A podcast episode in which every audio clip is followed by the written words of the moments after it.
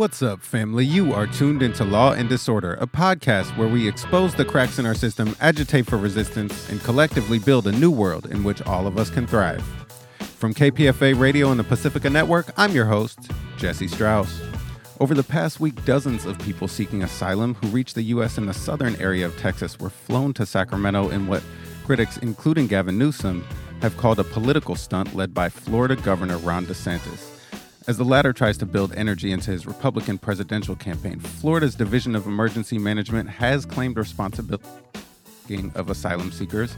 It's an interesting role to play given that these people were in Texas with no apparent connection to Florida. In response, Newsom has thrown himself into the political posturing, threatening through Twitter kidnapping charges on behalf of the recently arrived asylum seekers. But what really happens for these recent arrivals in particular and asylum seekers in general in California. Joining me to discuss is Sarah Dar, Director of Health and Public Benefits Policy for the California Immigrant Policy Center. Sarah, thank you for joining us. Thank you for having me, Jesse. Our pleasure. So let's start off with this situation in particular. Is there any part of this news side of this story that I left out that you feel important to add and share? And do we know where these people are at now? What kinds of services are being provided to them by either community organizations or our sanctuary state? Um, at, from what I know, um, and I may not have the, the latest information, but they're um, they have been they were met and received by some you know wonderful, amazing community-based organizations, social service organizations, and faith-based groups who stepped up um, and who do this um, and and know how to how to do this resettlement work, and so immediately stepped up to provide shelter. I think that's the most immediate thing: some food and shelter. Um, and then um, I, I, think they're trying to just stabilize the, the folks that have arrived. Um, as far as we know, they are still in in California. Um, but I know that one one next step that will need to be addressed for for these individuals is um, getting them connected to immigration legal services, um, attorneys or counsel to help them figure out what the next steps are in their you know process um, if they want to um, seek or claim asylum. Um, uh, my understanding is some of them have you know they were sent with their paperwork um, for court dates, some of them in cities as far away as Chicago. Um, and so they're definitely going to need legal assistance. It would be impossible for them to navigate all of this without attorneys providing one-on-one assistance on the particulars of their case, helping them figure out um, what they what information they need to gather, what steps they need to take in order to um, make those court dates and um, um put forth their case for asylum. That's not an easy thing to do, and um, unfortunately, you know, there's um, robust immigration legal services in, in more robust legal services and available, especially ones that can respond quickly, have capacity, and can do it for free, right? Um, given all the other work that everybody has, um, th- that's a little bit um, more readily available in larger cities like Los Angeles and the Bay Area. Um, and certainly that exists in, in the Sacramento area too. But I know that that's um, been one concern I've heard from um, folks on the ground is making sure that there's someone that has capacity to take on all of these cases. And so that's going to be something that's a, an important key need that has to be addressed. Um, in, in, addition to obviously the most immediate things, c- continued um, provision of, of shelter, food, re- um, clothing, et cetera. You're talking about the resettlement work that nonprofits and community based organizations do for asylum seekers. I want to get back into that in just a minute. But before we go there, I, in terms of Ron DeSantis's political engine flying people to other states, from the perspective of the California Immigrant Policy Center, what's the political message that we're getting here? Um, so, what what this politician is doing is is nothing short of political grandstanding. It's cruel to do this with human lives, turn them into political footballs. He's trying to take shots at, at California, at um, at our governor, and and really just trying to gear up for his bid for his presidential campaign. And unfortunately, we've seen Republicans have, you know, in many cases had success and traction um, by doing these types of stunts and um, and scapegoating of immigrants um, and and you know presenting a, a false sort of um, a threat or enemy in, in, in, innocent immigrants and migrants. And so he's t- absolutely just trying to score political points to help him for his presidential run, um, and doing it at the expense of real human lives. You know, it's a like I said, a really cruel thing to take people, um, you know, put them on a plane to an uncertain destination when they've already had such a difficult journey here and have to navigate a whole new environment. Um, so um, it's it's uh, it's cruel. Um, we absolutely denounce these types of actions, and um, you know want to just stay focused on now that they're here, making sure that they have um, the support that they need and that they're welcomed with um, dignity and get the assistance, humanitarian assistance that they need. One more question about the political side, and then we'll go into this resettlement work. But Gavin Newsom has threatened kidnapping charges for the people involved in sending these asylum seekers to California. Is that also a political stunt, and or is there a material benefit to that actually happening? Um, I mean, from what I'm gathering, the legal experts seem to be saying at this time that um, that they don't think there's um, potentially enough of a, a, case on those grounds. Um, however, whatever whatever um, accountability mechanisms might be able to be brought here, I think are are you know appropriate. Um, I, I do think it's appropriate that our governor and our attorney general are calling for investigations into what happened, into whether these people were brought here without, you know, adequate consent or knowledge of where they were being brought, um, and that there's some form of accountability. We certainly support that. Um, but yes, I think I think there's a risk of you know turning this into more political football and political grandstanding if it con- if the continued message from the state of California and from our state leaders is only focused on Ron DeSantis and you know how to get back at him. Um, I think that that would be you know an unfortunate again continued um, misdirection of of really what's most important here. Um, I do think it's absolutely appropriate for a governor to call out you know that that these types of actions are not in, in line with our values, not in line with California's values. I think I think saying those things is um, is you know appropriate and reasonable. But I think that to shift that, the focus and the shift, I think um, should should move to um, trying to figure out what California can do, not just for these sets of individuals who've arrived, but as a state, if we're if our if our governor's message continues to be that California is a counterpoint to these types of you know right wing Republican leaders, um, then then that we have to back that up with actual policy. And that applies to, like I said, not just immediate immediate humanitarian assistance for people that are newly arriving, but also the kinds of longer term policies and foundation that we create for immigrants in this state, um, regardless of their immigration status. And some of that policy work is, like I said, longer term. Um, it, it's more um, infrastructural and it's less, um, you know, just emergency and rapid response. So all those things need to happen in addition to, or as a follow up to, you know, the comments and the shots being taken against um, uh, Ron DeSantis. That's the voice of Sarah Dar, Director of Health and Public Benefits Policy for the California Immigrant Policy Center. So, in order to show that California is a counterpoint to right wing political approaches to immigration, like you're talking about, let's talk about what California actually does. How are recent arrivals of asylum seekers and refugees treated here in California? And I guess I'm also wondering if you're able to kind of differentiate that experience from someone who's arriving in California versus, say, Texas or Florida. Um, sure. I mean, like uh, you know, our organization um, doesn't actually work directly with with these individuals um, and take on these clients. We work more on the policy side. Um, but uh, from what I do understand, there's much more support um, in terms of humanitarian assistance. As you can see, Texas and Florida, for example, have there have only been interested in just expelling these people and dumping them across state lines. Um, there is, you know, to the credit of our our, our governor and our state administration, um, there is actually some level of state support for these CBOs, these community-based organizations and nonprofits that provide that assistance.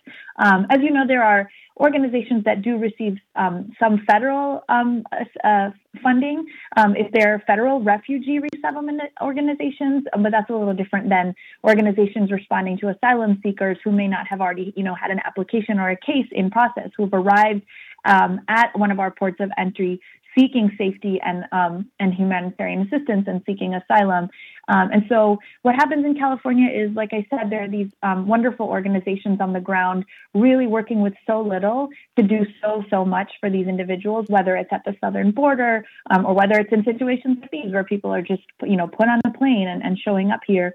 Um, it's getting them shelter, it's getting them food and resources. It's trying to figure out if there's any type of um, work that they might be able to do if they can get a work permit.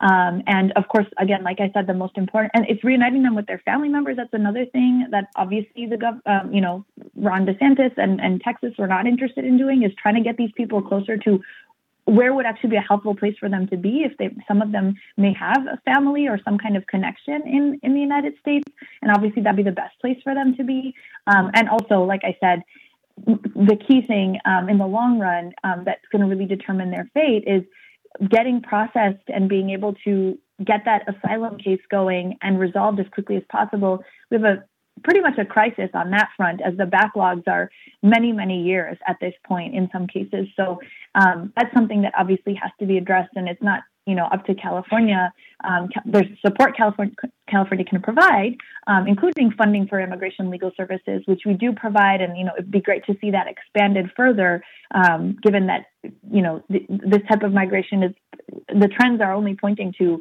continued uh, continued rise in climate-induced migration and economic stability all across the world. So we're only expecting to see more and more and continued um, migration. And so I think th- the time is now to uh, continue to expand those immigration legal services, make sure people have assistance to counsel, without which they're not going to be able to navigate the, the, the very confusing process. And let's put this in the context of some recent changes to U.S. asylum policy. Title 42 ended just about a month ago. It was a holdover from the Trump administrative administration that used the COVID pandemic to justify delaying asylum seekers from coming into the U.S. Can you help us understand what Title 42 did and also what the impact has been since it ended just about a month ago? Sure. Um, I think you know some of the longer term impacts are going to continue to unfold. Um, and and are still emerging. Um, but um, in a nutshell, um, it's a policy that um, was instituted underneath the Trump administration, um, and it, in a nutshell, was a way to quickly expel migrants from the United States.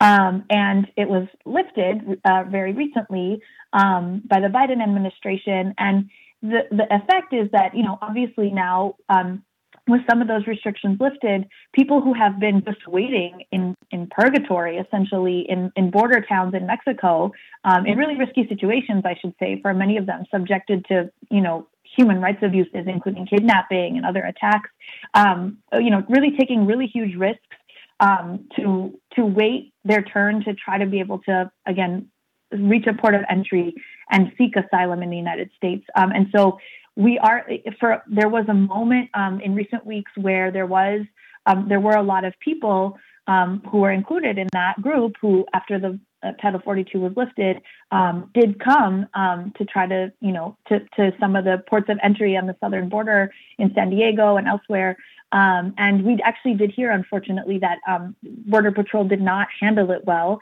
Um, the ideal situation is that people are processed as quickly as possible, and that they're allowed to go and you know live in the community um, and just be safe, honestly, which is what these people want. Just be safe um, and have some stability and have shelter and, as, while they're waiting for their cases to be processed.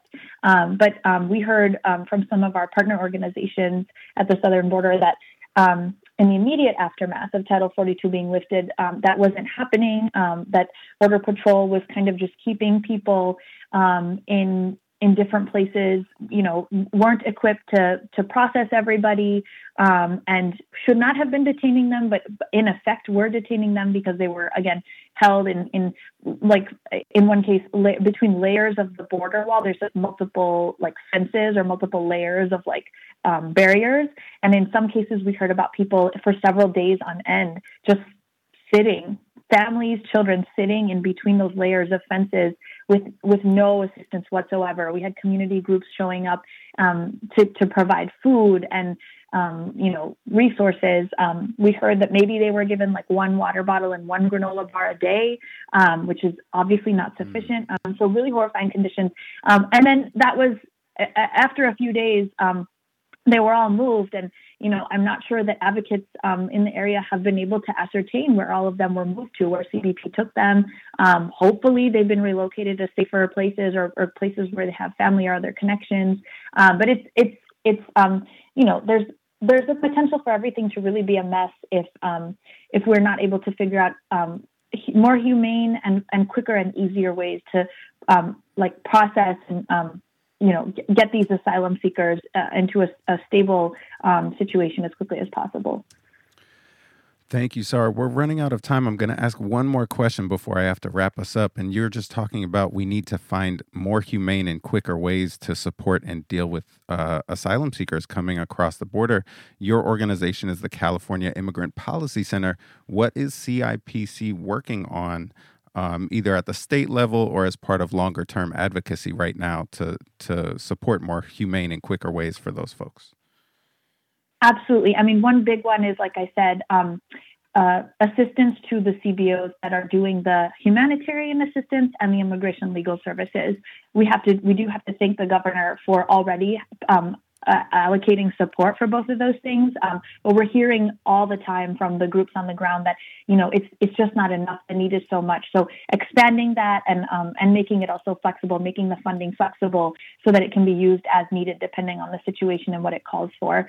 Um, and then in terms of more longer term policies, we have been working with our broad based coalition partners across the state for many years on inclusive policies that um, benefit immigrants, whether they just newly arrived or have been here for a long time, um, that include things like um, equitable access to healthcare, food and nutrition, safety net programs like unemployment insurance for workers, um, regardless of immigration status. The key point here uh, is that our immigration system at the federal level, our immigration policy, has been in need of overhaul for decades, and Congress has tried and failed so many times. And in the meanwhile, while we're waiting, while people who in some cases have been here for decades without any pathway or opportunity to apply for status, um, there's a lot that states can do. There's a lot that California has done to actually make their lives more livable um, and and fair, um, and and to, for immigrants communities to be able to thrive, even while they're you know waiting for a, a solution on, on the immigration status piece. But until they can get that piece of paper in their hand that c- confers that status or allows them a pathway to even apply, um, we can give that we can give people access to the basic social safety net that the rest of us rely on. You know, during the pandemic, we saw um, so many undocumented workers be laid off or have their hours cut. And unlike everybody else in the state, who when they lost their job due to COVID, they were able to apply for unemployment insurance that helped stay, help their household stay afloat. These undocumented workers mm-hmm. didn't have access to that, even though by every other measure, they're just the same as everyone else. They're working, they're contributing to our economy, they're members of our society, they're a rich part of our social fabric. So that's part of CIPC's um, vision is that, you know, immigration status um, does not need to be a determinant of whether people can live, contribute, and be treated fairly in the state. And we've made progress on those things. We've shown that that that that model and that idea actually works. And so we look forward to continuing to making progress on that and being a model for the rest of the country, hopefully. Well, thank you so much for that, and good luck on your work. I've got to wrap it up there, Sarah. Thank you for joining us. Thank you so much. You've been listening to Law and Disorder, a podcast where we expose the cracks in our system, agitate for resistance, and collectively build a new world in which all of us can thrive. That's it for this episode, family. You can find more information about topics and guests in this episode's show notes. Law and Disorder is produced at KPFA, that's listener supported radio on the Pacifica Network. The show is produced by Jesse Strauss and hosted by me, Cat Brooks. Our theme music was composed by Steve Raskin of Fort Knox 5. If you like what you heard, please follow us on social media at Law and Dis, that's D I S, and subscribe wherever you listen to podcasts. Feel free to holler at us about something you heard or send us a show idea at law and disorder at kpfa.org. You can also find our content live at 8 a.m. weekdays on KPFA. That's 94.1 FM in the Bay Area. Our show and all of KPFA's programs are funded exclusively by you, the listener. And if you're in a position to support us, please donate today at kpfa.org. Take care of yourself and take care of each other. We all we got, fam.